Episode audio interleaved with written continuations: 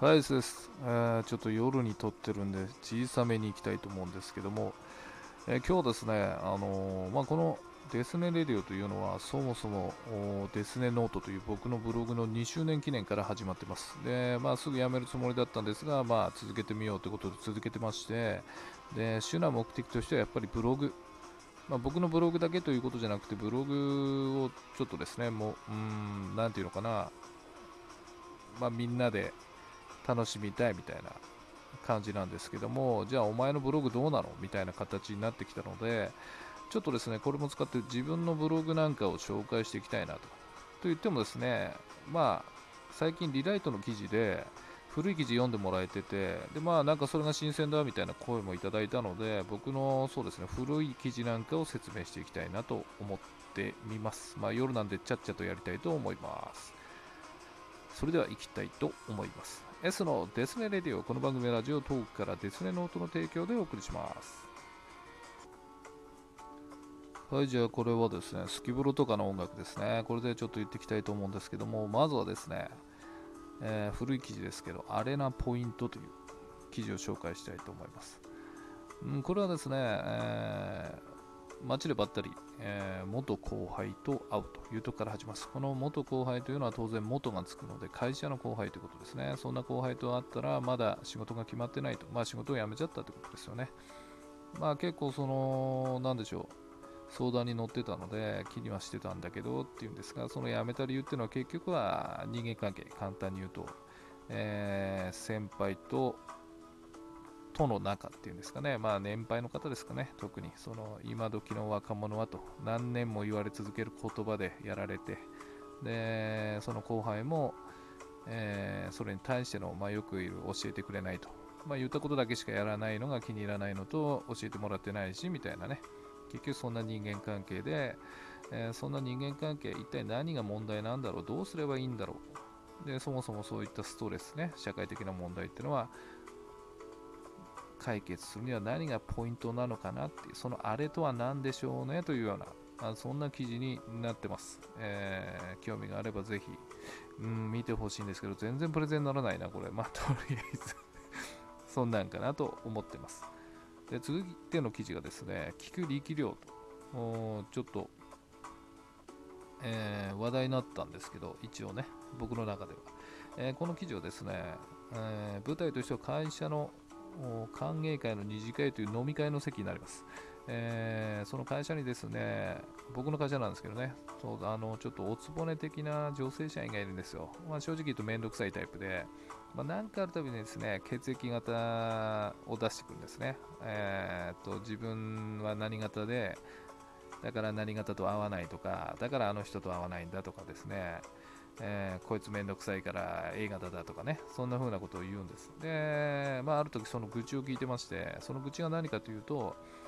この歓迎会のその案内をね作ったんです、そのおつぼねが。本来職場だったらメールで済ませるんですけど、他の職場もってことで案内を出しましたと。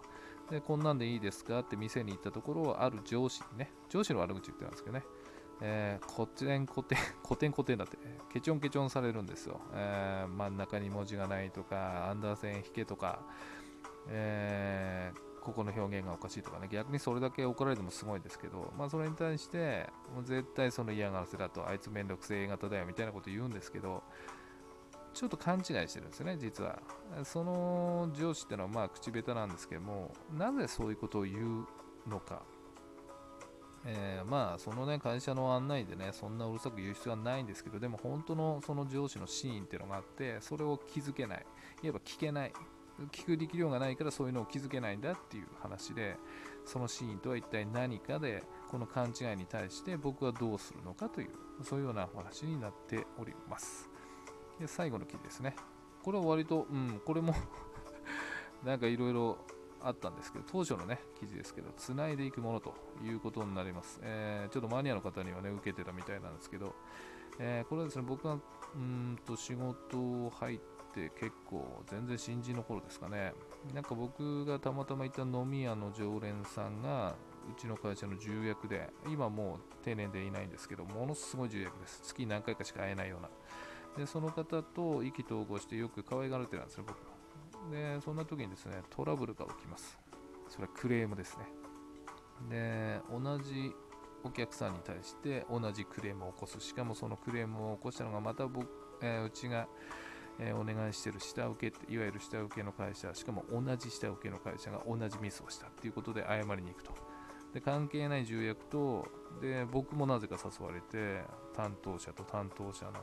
当の課長と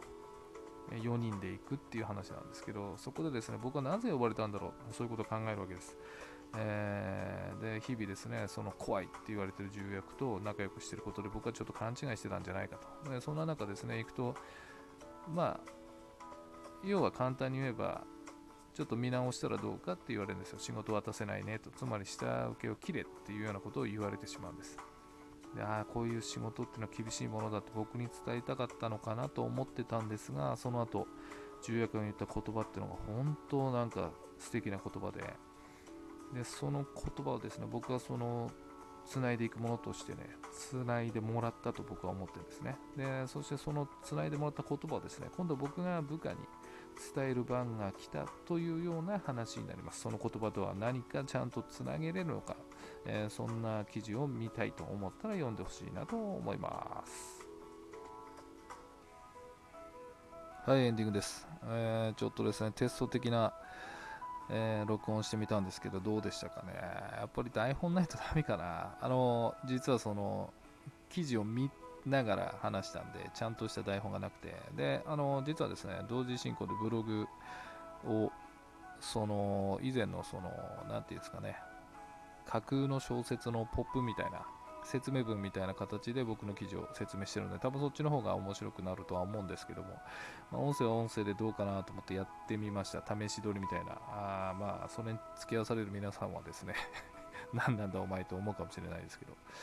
まあ、こういう形でですね、ちょっとブログの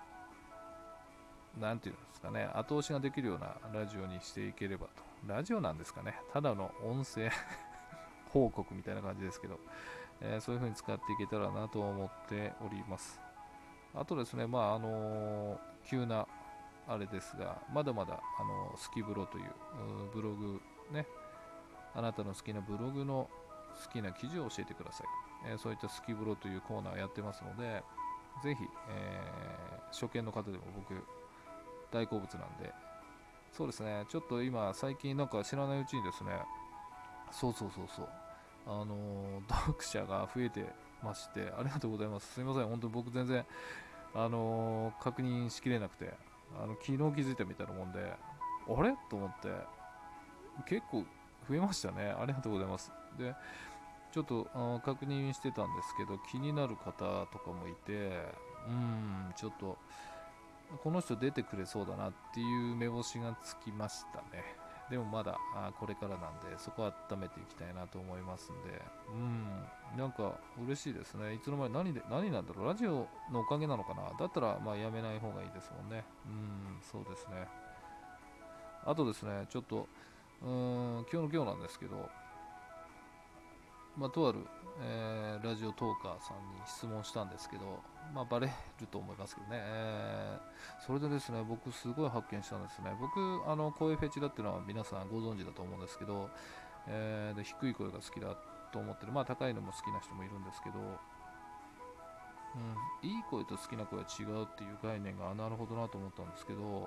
話し方が入るっていうのは俺本当そうだなと思って、それは全然僕思ってなかったですね。確かに。例えばですね、まあ好きってほどじゃないんですけど、分かりやすい例ないかなと思ってて、例えば倖田來未いるじゃないですか。僕は話し声全然好きじゃないんですよ倖田來未ファンの方は申し訳ないですけど、でも歌声は嫌いじゃないんですよ。だからね、必ずしもその同じじゃないんだなっていう気がしますね。そうかと思って、まあいい声とも好きな声も違うし、その話し方か、なるほどね、ひいき目になるのかな。そうですね、セリフがいいと好きになっちゃうとかありますもんね、なんか、なるほどねというような、まあ今